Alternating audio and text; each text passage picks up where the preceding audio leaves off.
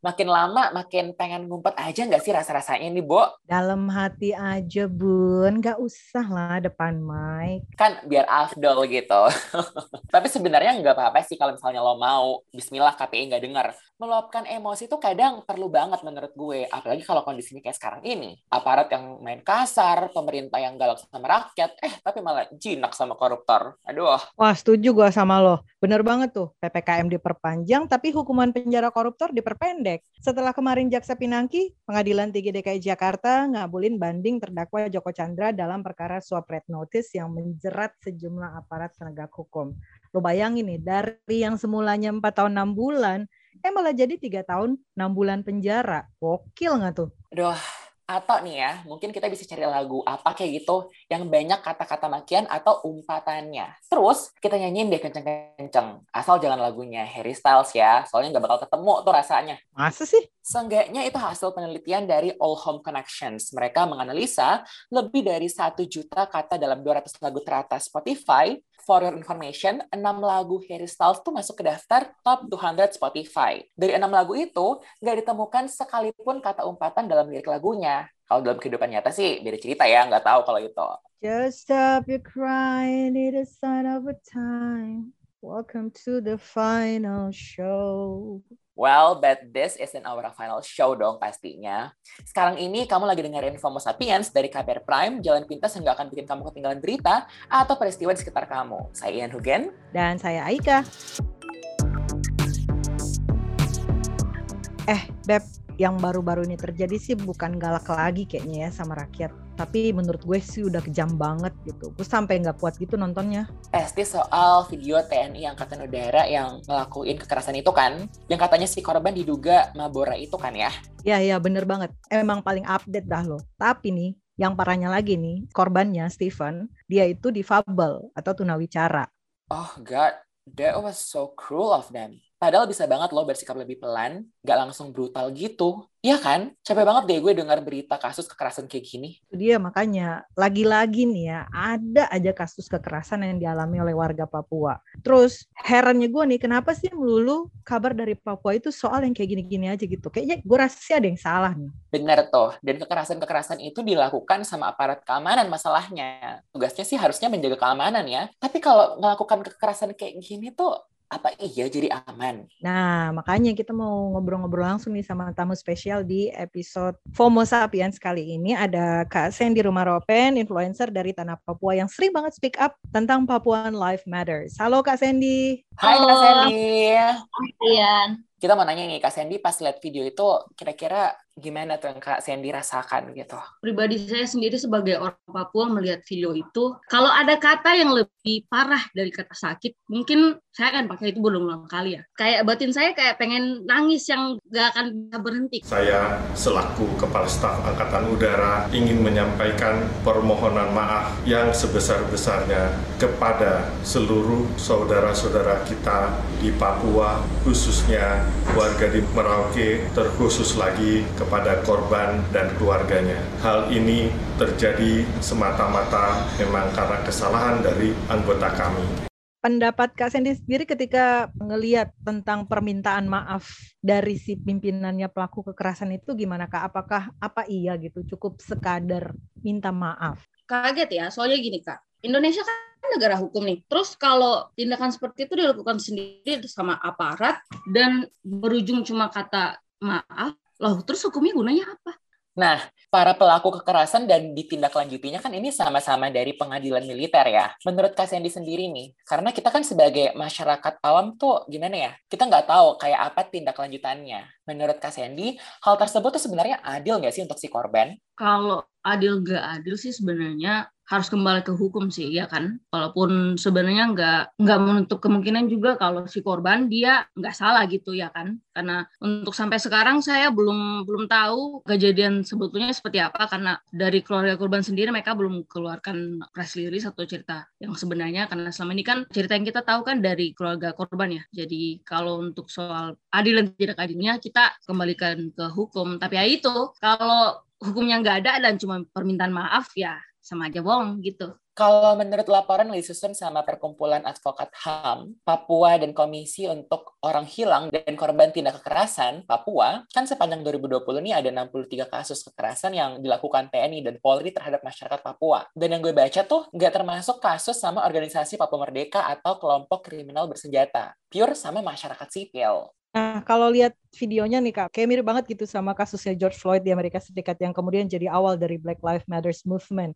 Nah, menurut Kak Sandy sendiri, kenapa sih hal-hal ini seperti ini masih aja terus terjadi? Banyak orang, banyak orang yang saya maksud sini orang awam ya, melihat Papua, permasalahannya mereka cuma lihat dari segi adil dan tidak adil, anak tiri dan di anak tirikan. Kalau saya sebagai orang Papua, ketika saya melihat orang ngomongin Papua, saya akan cut di bagian situ karena kamu nggak nyampe ke akarnya. Kalau kamu mau ngomongin Papua, kamu harus sentuh ke akarnya. Kalau saya sebagai orang Papua dan saya berdiri di tengah kerumunan dan saya ngomongin HAM, saya akan diteriak, diteriak separatis atau sebagainya. Dan itu buat saya sakit sih karena saya ngomongin sesuatu yang berdasarkan fakta dan berdasarkan apa yang saya lihat dan rasakan sebagai orang Papua di tanah saya sendiri kayak gitu, Kak.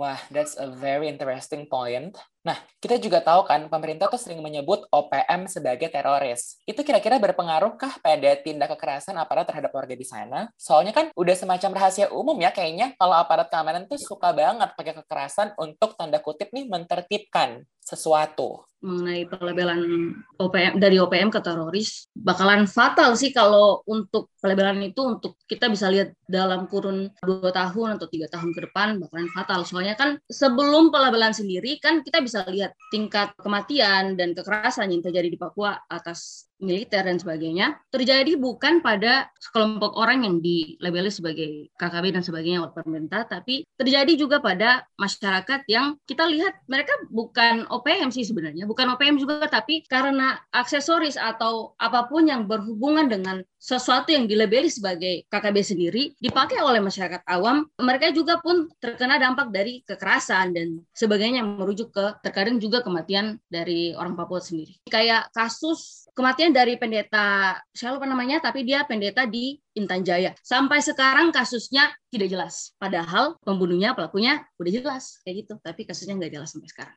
Kak Cindy juga menyinggung di agak awal soal ketika kita berbicara Papua bukan cuma sekedar soal adil atau nggak adil gitu, tapi juga perkara melihat ke akarnya. Nah, kalau misalnya kita nih sebagai orang awam menangkap yang dimaksud Kak Cindy tadi soal seperti apa sih sederhananya si akar yang dimaksud ini? Itu pertama, pelurusan sejarah seumur saya sebagai mahasiswa, saya menganggap pendidikan yang seharusnya mengajarkan kita sesuatu yang benar. Saya justru sebagai orang Papua, saya harus mengetahui dan mempelajari sejarah saya sendiri, kan? Jadi sebuah shock untuk saya setelah saya mengetahui sejarah saya sendiri tidak ada di pendidikan eh, Indonesia, kan? Jadi selain kelulusan sejarah, orang Papua itu kita tidak minta infrastruktur. Kita tidak minta untuk diberikan uang sebanyak mungkin. Kita tidak minta di, diberikan bangunan yang megah, yang tinggi seperti pembangunan seperti Jakarta sekarang. Kami minta hak dan kewajiban kami sebagai orang Indonesia diperhatikan yang mana di sini poinnya adalah HAM dan juga hak kami bersuara dan hak kami untuk hak untuk berdemokrasi, hak untuk berdiskusi, hak sebagai warga negara ini untuk menjalani kehidupan sebagai masyarakat pada umumnya. Contoh kecil kalau saya sebagai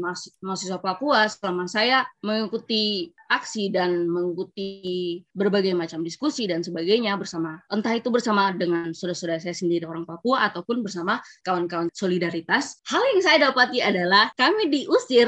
Jangan diusir kami dipukul dan sebagainya. Tapi tidak ada sesuatu tindakan yang dilakukan oleh orang-orang tersebut untuk mengayomi kami atau melaksanakan tanggung jawab sesuai dengan apa yang dibuat oleh negara ini tentang perlindungan kami sebagai warga negara untuk bebas berdiskusi dan bebas untuk berpendapat. Selama ini saya cuma pengen ngomongin untuk dua poin ini. Tapi kalau yang yang ketiga kayaknya saya lupa deh. Tapi kalau mau lebih jelas lagi bisa baca di LIPI. Soalnya udah banyak sekali penelitian-penelitian yang dilakukan oleh orang-orang yang pakar ya, yang udah bidang di situ untuk meneliti persoalan uh, dan problem termaksud juga akar permasalahan dari kenapa orang Papua pengen minta dan sebagainya. Udah ada penelitiannya, jadi otomatis udah sangat valid untuk menjawab hati-hati kami masyarakat Papua. Tadi tuh ada satu poin menarik sih soal buku sejarah ya. Yang aku, aku sendiri sebenarnya yang bukan orang Papua, aku baru ngeh gitu. Oh iya ya, ternyata emang dari kita zaman sekolah dulu nggak ada ya sejarah Papua dalam pembelajaran kita gitu. Kira-kira nih perilaku diskriminatif dan rasis terhadap masyarakat Papua itu seakan-akan kan udah kayak tertanam ya dari dalam pikiran banyak orang gitu. Yang nggak jauh-jauh penyebabnya bisa dibilang berarti perilaku yang membeda-bedakan orang Papua yang ditunjukkan lewat berbagai konten media, mulai dari film, serial TV, bahkan sampai yang tadi kasihan dibilang soal buku pelajaran. Kira-kira representasi ini ngaruh nggak sih ke persepsi masyarakat akan orang Papua sendiri, Kak? Kalau saya tentu saja berpengaruh, Kak. Representasi itu sangat-sangat penting. Karena kalau kita ngomongin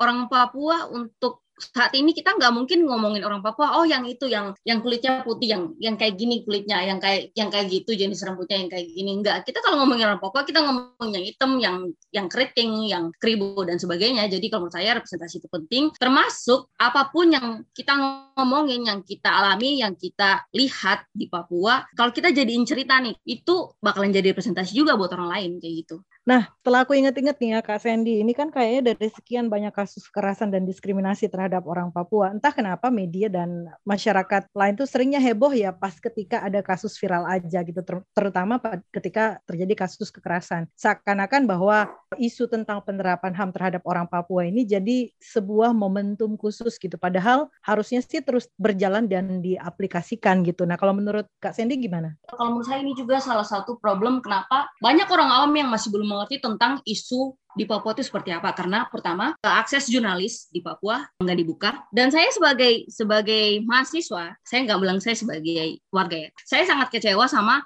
sikap dan kebijakan dari Bapak yang terhormat, saya nggak mau nyebutnya banyak namanya. Karena waktu setelah saya lulus sekolah, saya sangat senang sebenarnya sama sama beliau. Karena janji beliau kepada kami orang Papua adalah akan menyelesaikan masalah HAM di Papua pertama. Dan yang kedua dia akan buka akses jurnalis ke Papua. Tapi sampai sekarang udah dua periode nggak ada apa-apa dan lebih parahnya lagi tambah lagi tinggi tambahnya tinggi kekerasan di Papua dan penambahan militer kayak gitu boro-boro jurnalis kalau di Papua kalau sehat ya minimal mati nggak ada info ya kayak gitu. Maksudnya meninggal meninggal nggak ada informasi atau tidak teror dan sebagainya. Soalnya kemarin waktu setelah kasus yang kemarin yang dari Stephen, salah satu wartawan dari Papua, dia wartawan yang emang memberitakan semua kejadian dan peristiwa yang betul-betul terjadi di Papua, Twitternya di hack. Kalau menurut saya itu salah satu, eh, bukan salah satu sih, banyak ya, sekian banyak alasan dari kenapa kasus pelanggaran HAM dan kasus-kasus lainnya tentang Papua heboh di internet itu cuma ada pas momentumnya karena seperti penjelasan tadi. Dan yang paling parahnya ada peristiwa lucu ya, ada peristiwa lucu di Papua kalau ada kejadian besar yang bakalan buat wabah besar di Papua, internet bakalan mati loh, pemutusan internet di Papua, dan itu udah kejadiannya udah dua kali. Jadi emang kayak dibungkam ya, aduh. Ya. Tapi nih Kak Sandy, apa nih yang kira-kira kita bisa lakukan? What can we do biar kasus-kasus kekerasan di Papua ini nggak sekadar jadi viral lalu ngilang gitu aja? Kalau bisa jujur saya sebagai orang Papua, saran yang bisa saya kasih, kalau ketemu orang Papua ngajak ngobrol, tanya apa kejadian yang sebenarnya terjadi di Papua, paling tidak kayak gitu ya, untuk yang paling sopan. Terus yang kedua, baca jurnal penelitian tentang apa pun yang terjadi di Papua, kalau nggak mau yang paling ribet, baca dulu sejarahnya kan. Sejarah garis-garis besar di Papua seperti apa. Terus yang ketiga, kalau ketemu orang Papua dan ngobrol sama orang Papua, put your nationalism beside and hear them. Kamu dengerin kita dulu ngomong, analisa dulu, terus keluarin ke pendapat kamu. Saya udah berapa kali papasan juga sesama mahasiswa yang emang yang jenis kayak gitu yang yang kayak mereka barbar banget. Setiap kali saya ngomongin Papua, mereka yang kayak lah kamu kamu emang ngopem, kamu emang separatis bla bla bla dan sebagainya macamnya. Loh, saya orang saya ngomongin sesuatu yang emang terjadi di Papua kayak gitu. Setuju banget. Cakep bener ya, Beb? Iya, gue emang cakep tahu. Eh, bukan muji lo.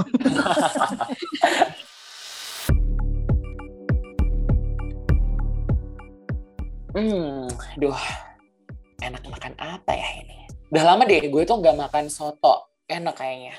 Eh, apa bakso Malang aja ya? Atau apa ya? Nasi goreng kali. Pedes atau hmm, kerupuk nggak ya?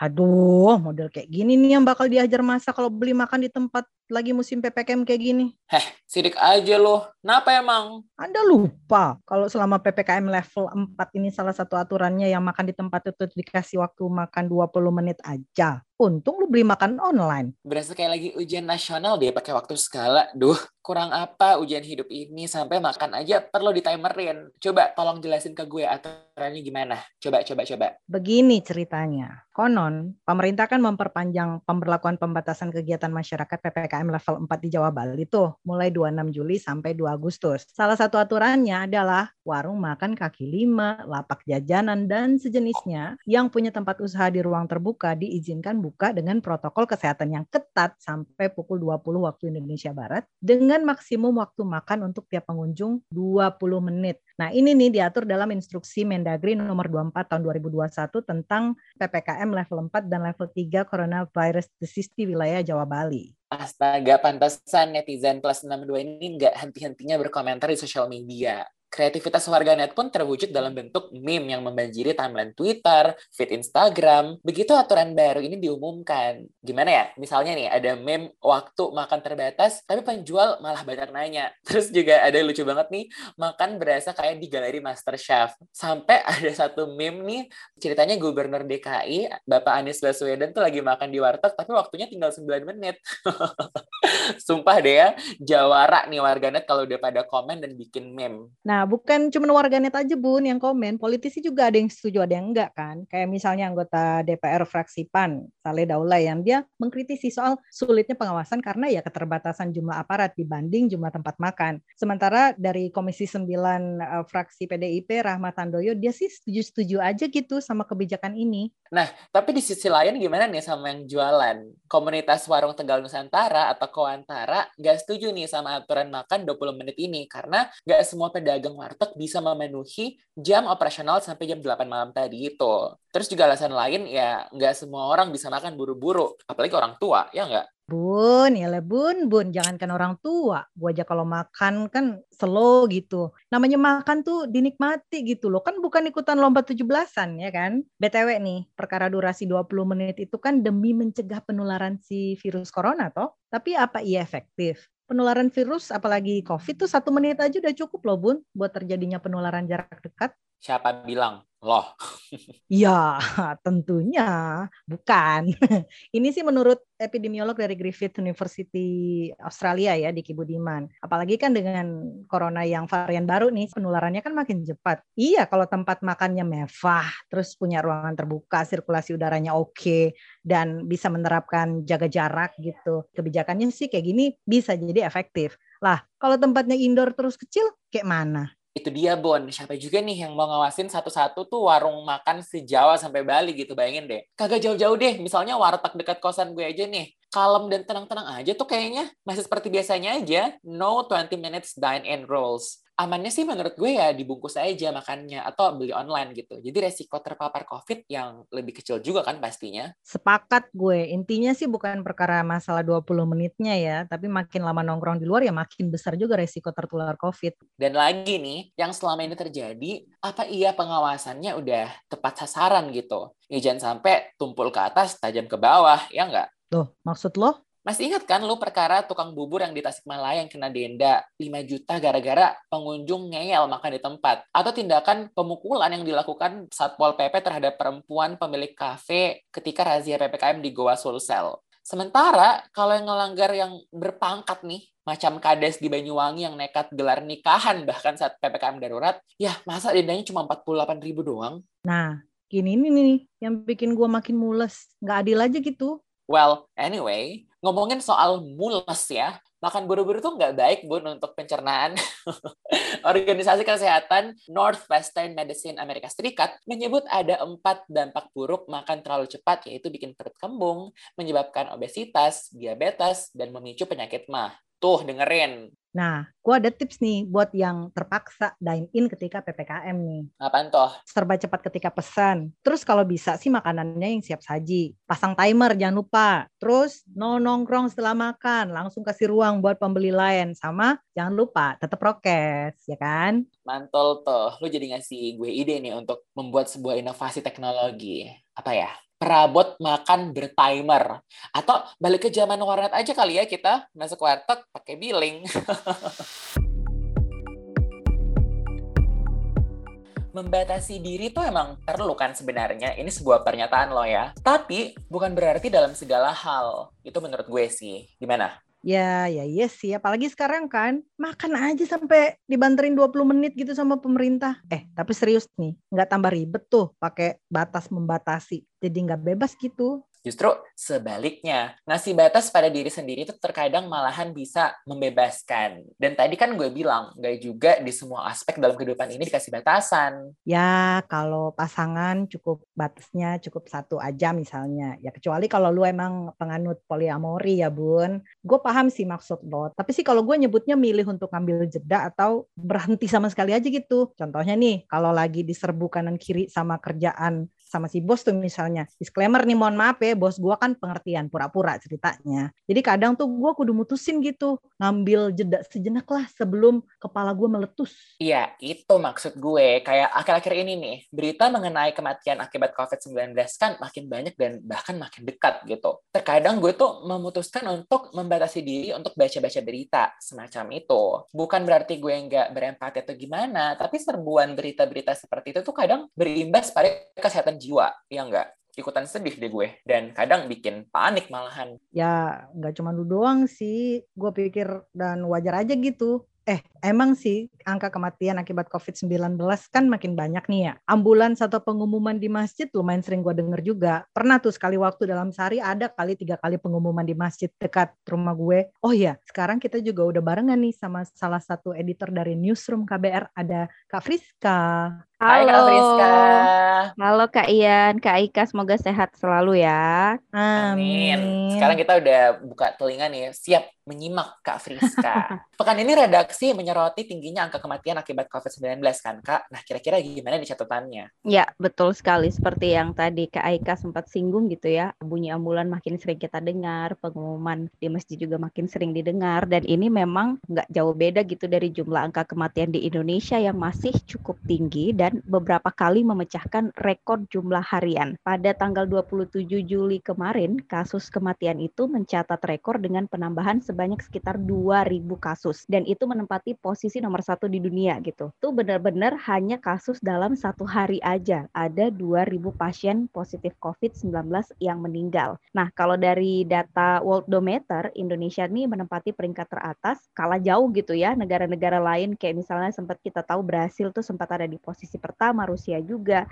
Tapi Indonesia bisa nyalip itu. Dan ini bukan prestasi sih ya, miris aja gitu. Dan sejak pandemi ini memang paling banyak tersebar di dua provinsi terbesar yaitu di Jawa Timur dan Jawa Tengah. Dan sedihnya lagi adalah kalau mungkin buat pemerintah ini sekedar angka gitu ya, tapi buat kita semua ini kan ada nyawa dan ini juga sesuai begitu dengan prediksi dari kawan-kawan di lapor COVID-19 yang bilang angka kematian yang dirilis oleh pemerintah ini bisa jadi bukan data real yang terjadi di lapangan. Karena kalau dari catatan lapor COVID, hasil rekapitulasi data COVID-19 per provinsi yang di, yang telah dikumpulkan sampai tanggal 23 Juli kemarin, angka kematian positif COVID-19 itu udah nyampe 100 ribu jiwa. Jadi bedanya lumayan jauh ya dari 86 ribu sekian tadi tadi, dan ini belum mencakup sejumlah provinsi yang belum memperbaharui data serta beberapa provinsi yang datanya itu nggak bisa diakses. Karena misalnya kita tahu lah ya situsnya bermasalah gitu akses internet dan lain sebagainya. Ini terjadi di Sumatera Utara dan Maluku Utara. Sementara pada tanggal 23 Juli angka kematian COVID yang dirilis pemerintah tuh cuman 80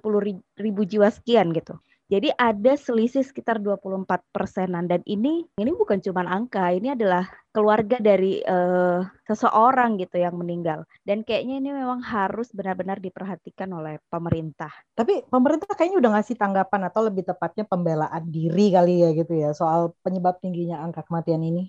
Ya, ngeles sih ya kalau bahasa kita tuh. Jadi Direktur Pencegahan Pengendalian Penyakit Menular, ini ada Ibu Siti Nadia Tirmizi, itu bilang ada beberapa alasan kenapa angka kematian akibat COVID ini tinggi di Indonesia. Jadi kemungkinannya banyak pasien yang meninggal di luar rumah banyak sekali pasien yang meninggal saat melakukan isolasi mandiri ya. Mereka tidak ke rumah sakit karena banyak faktor juga. Selain misalnya karena penderita positif yang terlambat mengakses layanan RS dan kata Ibu Nadia, banyak warga isoman yang tidak mau dirujuk ke lokasi isolasi yang terpusat gitu. Selain itu, tingginya kematian dipengaruhi oleh adanya mutasi virus COVID-19 yang dianggap lebih berbahaya. Jadi kayak ada varian Delta dan beberapa hari terakhir ini udah terdeteksi juga ada varian Delta Plus begitu. Tapi Kemenkes sih menampik begitu ya tingginya angka kematian ini karena fasilitas kesehatan yang kurang. Sebab katanya bor tuh udah turun. Jadi sebenarnya fasilitasnya cukup. Yang luput dari pemerintah mungkin bor turun itu tidak selalu berarti bahwa fasilitas cukup ya. Kalau kita lihat di lapangan faktanya masih banyak gitu orang yang susah masuk rumah sakit. Bor turun itu karena tempat tidurnya ditambah di Jawa Barat misalnya, di Jawa Tengah atau di Jawa Timur. Itu gubernurnya sibuk nambah kapasitas rumah sakit begitu. Akhirnya bornya turun gitu, tapi bukan kasusnya yang turun. Nah, permainan-permainan diksi kayak gini nih kayaknya yang belum sepaham begitu di tingkat jajaran pemerintahan. Terus ujung-ujungnya paling rakyat yang disalahin ya, ya enggak nih? Harusnya sih kebijakan yang dibikin, ya enggak? Itu juga udah termasuk antisipasi kan sebenarnya? Entahlah ya. Sekarang kan PPKM ini agak sedikit dilonggarin gitu ya, agak dikendorin. Seperti yang tadi sempat Kak Ian dan Aika juga uh, obrolin gitu ya. Misalnya kayak boleh makan di tempat maksimal 20 menit. Sebelumnya memang kalau hasil dari wawancara kami dengan beberapa pengamat, ini mereka banyak sekali yang mengingatkan pemerintah untuk mengantisipasi kenaikan jumlah kematian akibat COVID-19.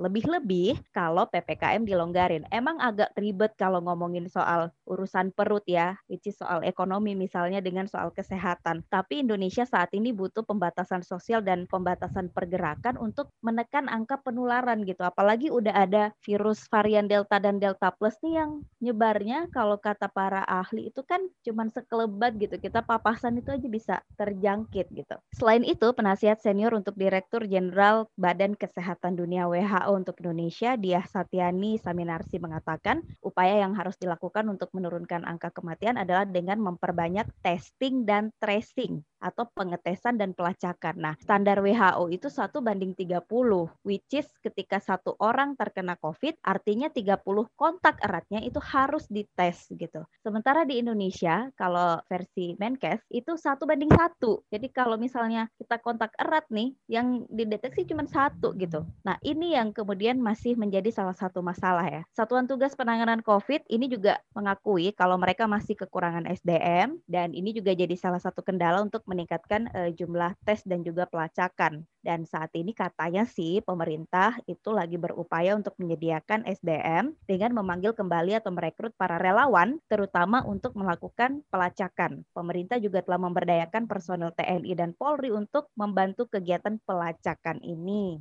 Wah, asal nggak pakai sepatu lars atau todongan pistol kali ya. Nah, vaksinasi sendiri apa kabarnya nih? Kompleks ya sebenarnya masalah Indonesia ini ada banyak sekali gitu yang juga bikin kami dari redaksional itu kayaknya terlalu banyak berita tiap hari yang harus kita kawal gitu. Ada beberapa laporan yang menyebutkan daerah tuh kekurangan stok vaksin. Jadi ada masyarakat yang belum dapat stok vaksin pertama, ada juga yang harusnya stok vaksin kedua disuntikan tapi vaksinnya habis. Contohnya di Jawa Barat. Jadi Gubernur Jawa Barat Ridwan Kamil ini mengatakan jatah vaksin dari pemerintah pusat untuk Jawa Barat hanya sekitar 10 juta dosis yang hanya cukup untuk dua kali suntikan untuk 5 juta penduduk. Sementara penduduk Jawa Barat itu 50 juta orang dan targetnya itu tuh harusnya lebih dari 30 juta orang dan itu susah banget tercapai gitu. Kekurangan vaksin ini juga terjadi di Kota Balikpapan, Kalimantan Timur. Jadi ada banyak warga yang harus menunda vaksinasi dosis kedua karena habis. Jadi kalau kemarin Kementerian Kesehatan itu bilang bahwa memang yang diutamakan sekarang ini adalah vaksinasi dosis pertama dulu yang digenjot gitu. Jadi stok untuk vaksinasi dosis kedua itu diputar untuk stok vaksinasi dosis pertama bagi yang belum vaksin. Dan kekurangan ini juga terjadi banyak di Pulau Jawa seperti Surabaya, Malang. Jadi kegiatan vaksinasi untuk anak-anak yang sempat berlangsung beberapa waktu lalu itu akhirnya dihentikan gitu untuk mencukupi stok vaksin. Dan Kementerian Kesehatan memang mengakui sih kalau keterbatasan stok vaksin ini menghambat dan menurunkan target vaksinasi yang sudah dicanangkan oleh pemerintah. Dan sekarang ini cuma cuma tersisa 22 juta dosis vaksin baik yang dimiliki pemerintah pusat ataupun yang dimiliki oleh pemerintah daerah. Kalau kata Menteri Kesehatan, pemerintah memang sudah mendatangkan 132 juta dosis vaksin dari luar negeri tapi semuanya itu masih bahan baku. Jadi belum bisa dipakai. Harus dibikin dulu, diproses dulu dan itu waktunya butuh satu setengah bulan bagi perusahaan farmasi untuk mengubah bahan baku vaksin itu menjadi vaksin yang siap dipakai. Berarti masih ada rentan waktu satu setengah bulan nih yang berisiko sekali begitu ya bagi kita semua. Terakhir nih, kira-kira apa aja sih pengajaran redaksi selama sepekan ini? Pengajaran redaksi sebenarnya masih dipenuhi dengan isu COVID dan juga tadi sempat disinggung sedikit ya soal kasus kekerasan yang dilakukan aparat kepada masyarakat sipil gitu selama penanganan pandemi. Yang terbaru itu kan yang terjadi di Merauke, Papua gitu. Sebenarnya yang menjadi sorotan redaksi adalah fokusnya di mana aparat sering kali melakukan kekerasan pada masyarakat. Ini menunjukkan sikap negara terhadap Papua dan juga terhadap masyarakat sipil gitu ya. Jadi kayak ngasih gambaran bagaimana pendekatan militer selalu dipakai untuk berkomunikasi dengan masyarakat sipil. Ada beberapa pelibatan TNI Polri gitu untuk melakukan tracing dan testing dan lain sebagainya. TNI Polri juga dilibatkan untuk vaksinasi. TNI Polri semuanya pakai aparat gitu. Ini kemudian berpotensi menimbulkan gesekan-gesekan seperti yang terjadi karena pendekatan keamanan dan pendekatan militer itu kan beda dengan pendekatan kesehatan gitu. Harusnya kan yang ada di garda terdepan itu perawat misalnya dokter atau tenaga kesehatan lah ya atau mahasiswa kesehatan gitu bukan apa-apa pakai TNI TNI, apa-apa pakai Polri. Sekarang coba kita lihat di institusi mana yang tidak melibatkan TNI Polri untuk melakukan pendekatan-pendekatan ini. Ini tuh jadi kayak wajah baru negara Indonesia gitu ya. Memberi gambaran kepada kita semua bagaimana pendekatan militer harusnya dihentikan, dievaluasi ulang karena nggak efektif sama sekali. Itu sih. Stop over sexualize perempuan dalam olahraga. Ngobrol dikit prestasi Indonesia di Olimpiade, semisal perolehan medali. Satu hal yang mungkin banyak ditungguin orang-orang, bulu tangkis dan emas biar bahagia dan bangga kan kita. Perlu banget nih kita dengar berita atau baca hal-hal positif kayak gitu kan buat imbangin aja gitu kondisi hari ini. Olimpiade kali ini yang diselenggarakan di Jepang agak beda. Selain diselenggarakan di tengah pandemi, Olympic Broadcasting Services ini yang punya hak siar Olimpiade bakal menyetop seksualisasi berlebihan atlet perempuan. Ada slogannya juga nih, sport appeal not sex appeal atau daya tarik olahraga bukan daya tarik seks. Jadi bakal nggak ada lagi tuh detail dan close up pada bagian tubuh tertentu. Sementara itu, pas pembukaan kemarin, tim senam putri Jerman tampil dengan kostum yang sedikit berbeda. Mereka menggunakan bodysuit berpotongan panjang yang menutup kaki dan pinggulnya. Alasannya, kostum yang lebih tertutup ini dipilih untuk menunjukkan sikap mereka yang menentang seksualisasi perempuan dalam olahraga senam. Salah seorang atlet dalam tim senam putri Jerman mengatakan, mereka ingin menunjukkan bahwa setiap perempuan harus berani memutuskan apa yang akan ia kerjakan.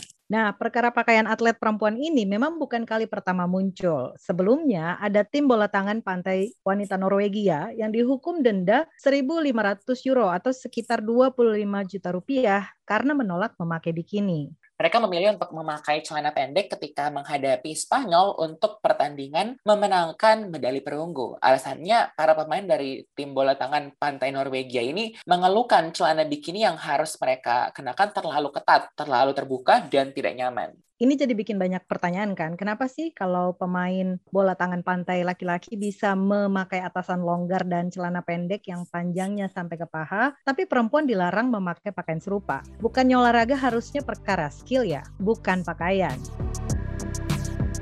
Itu dulu untuk pekan ini. Saya Ian Hugen. Dan saya Aika. Sampai ketemu pekan depan.